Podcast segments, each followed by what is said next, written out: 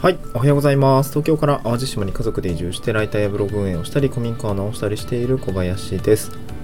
今日はちょっと仕事の話ですね。仕事も活動も単価が上げられないと楽しく続けられないっていう話をしたいなと思います。えーっと、まあ、これ聞いてくださってる方の中には、まあ、移住したいとか、あとはフリーランス、個人事業主、まあ、どこでも働け、働ける系の人が、もしかしたら多いのかもしれないし、そういうことを目指している方も多いのかもしれないんですけども、まあ、そもそもなんか移住するときって、まあ、仕事環境もガラリとかあるんで、うん結局自分の仕事持ってた方が、まあ、ちょっとフレキシブリ、フレキシブルにいけるし、やっぱりまあ今後のね、うん、裁量の多い働き方、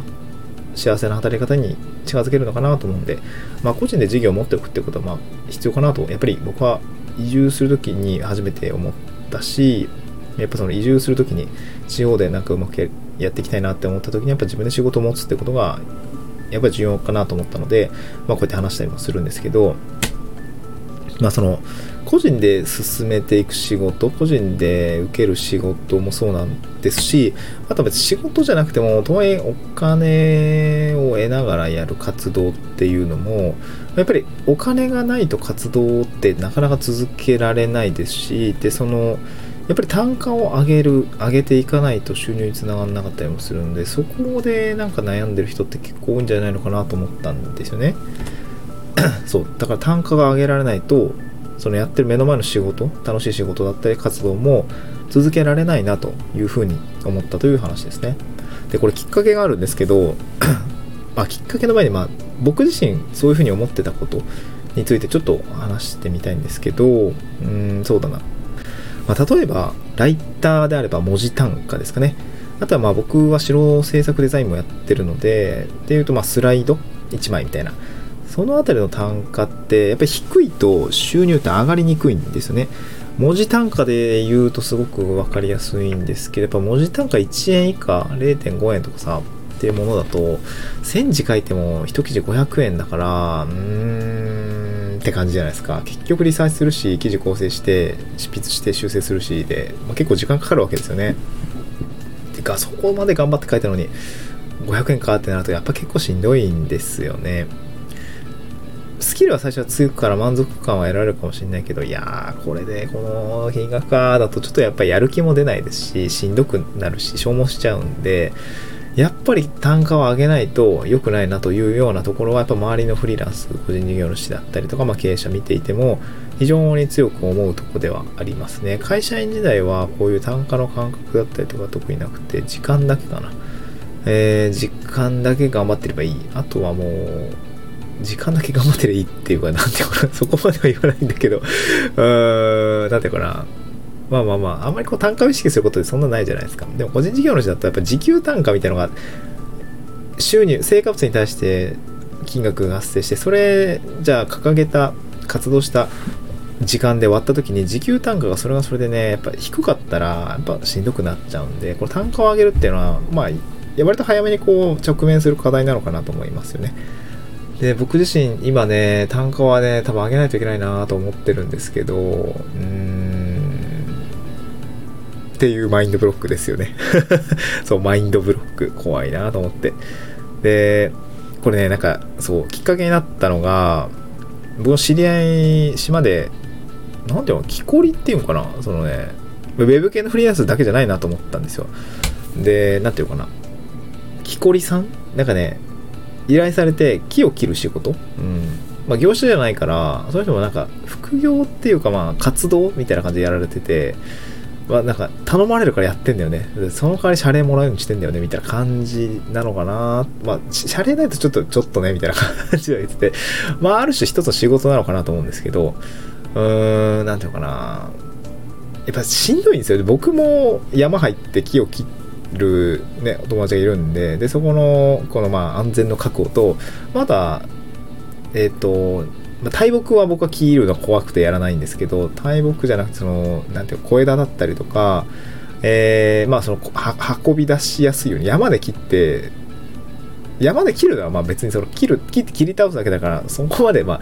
えー、緊張感はあるし大変な仕事なんだけど大変なのって切り出した木をあの下に持ってって、まあ、玉切りし玉切りってその長い木をこうなんていうの持ちやすい感覚で切って1メートルぐらいかな。切ってめっちゃでかいんですけどそれをね重たいのをねゴロゴロ転がして持ってったりとか木にあの軽トラに積み込むって作業がしんどいんでそれは僕手伝ったりするんですけどまあ大変なわけですよ。木を切り出してね薪に割って切ってとか。めっちゃ大変なんですよね。すっげえ時間かかるの。ででもその木こりさんがその島の何ていうのかな。まあ、切ってきた木をうんと、まあ、薪にして、えー、下ろしてるんですよね、えーまあ、結構そのサウナが入ってるホテル最近増えてきたし、えー、とあと薪ストーブですね。冬の時期なんかは。やっぱりそこで薪使うをたくさん使うんでえっ、ー、と月に何200ケースぐらいって言ってたかな。なんかそんくらいなんかすげえ使うらしいんですよね。すごい使うらしいの。でね、切って配達してとかそれで数千円とか数万円なんかいろいろそういうのあるじゃないですか。でねこん肉体労働は特にそうなんだけど単価上げないとやってられないですよね。まあ一応そのウェブ系もさ知的労働なんだけどやっぱそれなりに体力使うし大変なんですよね。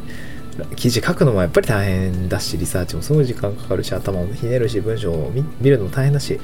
で、スライド制作もデザインするのも大変だし、レイアウト決めてとか、カラーリングどうしようかなとか、もうすっげえ知的労働だし、大変なんですよね。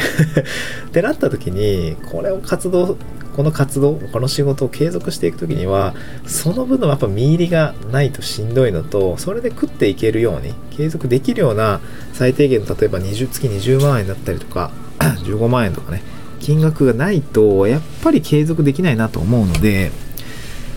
単価を上げるというこの、まあ、そういうものに、まあ、ある種執着するぐらいの感覚を持ってやっていかないといけないんだろうなと思いました。いやなんかね、これ自分のことだとね、つい安く見積もっちゃうんですよね。自分で安く買い叩いちゃうんですよ。ね、自分がまさにそうなんで。で、その木こりさんの話を聞いた時に、いや、単価上げた方がいいですよ、みたいな。そんだけ需要があるんだって単価上げてやれる分絞った方がいいと思いますよ、みたいな。すっげえなんか上、上からっていうか、ね言うた方がいいですよみたいな、こう、普通に言ってんだけど、いや、もうそれ自分ブーメランやんみたいな 気づいて、で、そしなんか、ちょっと落ち込みました。分かってんのにできてないんだね、みたいな。情けねえ、みたいな すごい思って、ちょっと悲しくなりましたね。いやー、このね、単価を上げられないっていうマインドブロック、まあ、早く見直したいなと思いましたね。なんか自分なんてまだ大したことないなって思って、ついついこう安く見積もり出しちゃうんですけど、ねちょっとね、ほんと良くないよね。まあなんかそのディレクターポジションとかになった時に、僕の下に、僕の下にというかその協力していただけるライターさんがいた時には、やっぱりこう単価をグッと上げて、お支払い、ライターさんにもお支払いできる金額を上げたいなと、本当に強く思ったので、この辺りはですね、うーん、なんかちゃんとこう、な、思っただけじゃなくて行動にまでしっかりと移して単価を上げるということはやりたいですね。うんまあ、ほんと結構勢いなんだろうな、単価上げちゃうって。もうこれでバーンと、はい、単価、万円です、みたいな。んで、まあ、ちょっと高めのね、やつです、みたいな感じでやっていかないと、うん、良くないんだろうなと思いました。別に誰かにね、安くしろって言われてるわけじゃないのに、自分でやっちゃってるんですよね。なんかね、うん、なうん、どうしたもんかな。はい、まあ、そんな感じでございます。まあ、フリーランス、個人事業者やられてる方については、この単価を上げるということについて、まあ、もっとシビアに考えるべきなんだろうなというふうに僕も思ったので、なんか、なんかあげられないんですっていう方がいらっしゃったら、まあ、あの一緒に頑張っていきましょうということで、傷舐め合っていきましょう。はい。ゆるみたいな。はい、えー、今日も聞いてくださってありがとうございました。今日概要欄にですね、ちょっと時給単価の話をしている回、えー、こちらもなんか悩んでますね。お悩み回、そのこだわり、時給単価下げてまでやることかいっていう話をしてますので、まだ、えー、もしよかったら聞いてみてください。はい、また次回の収録でお会いしましょう。バイバーイ。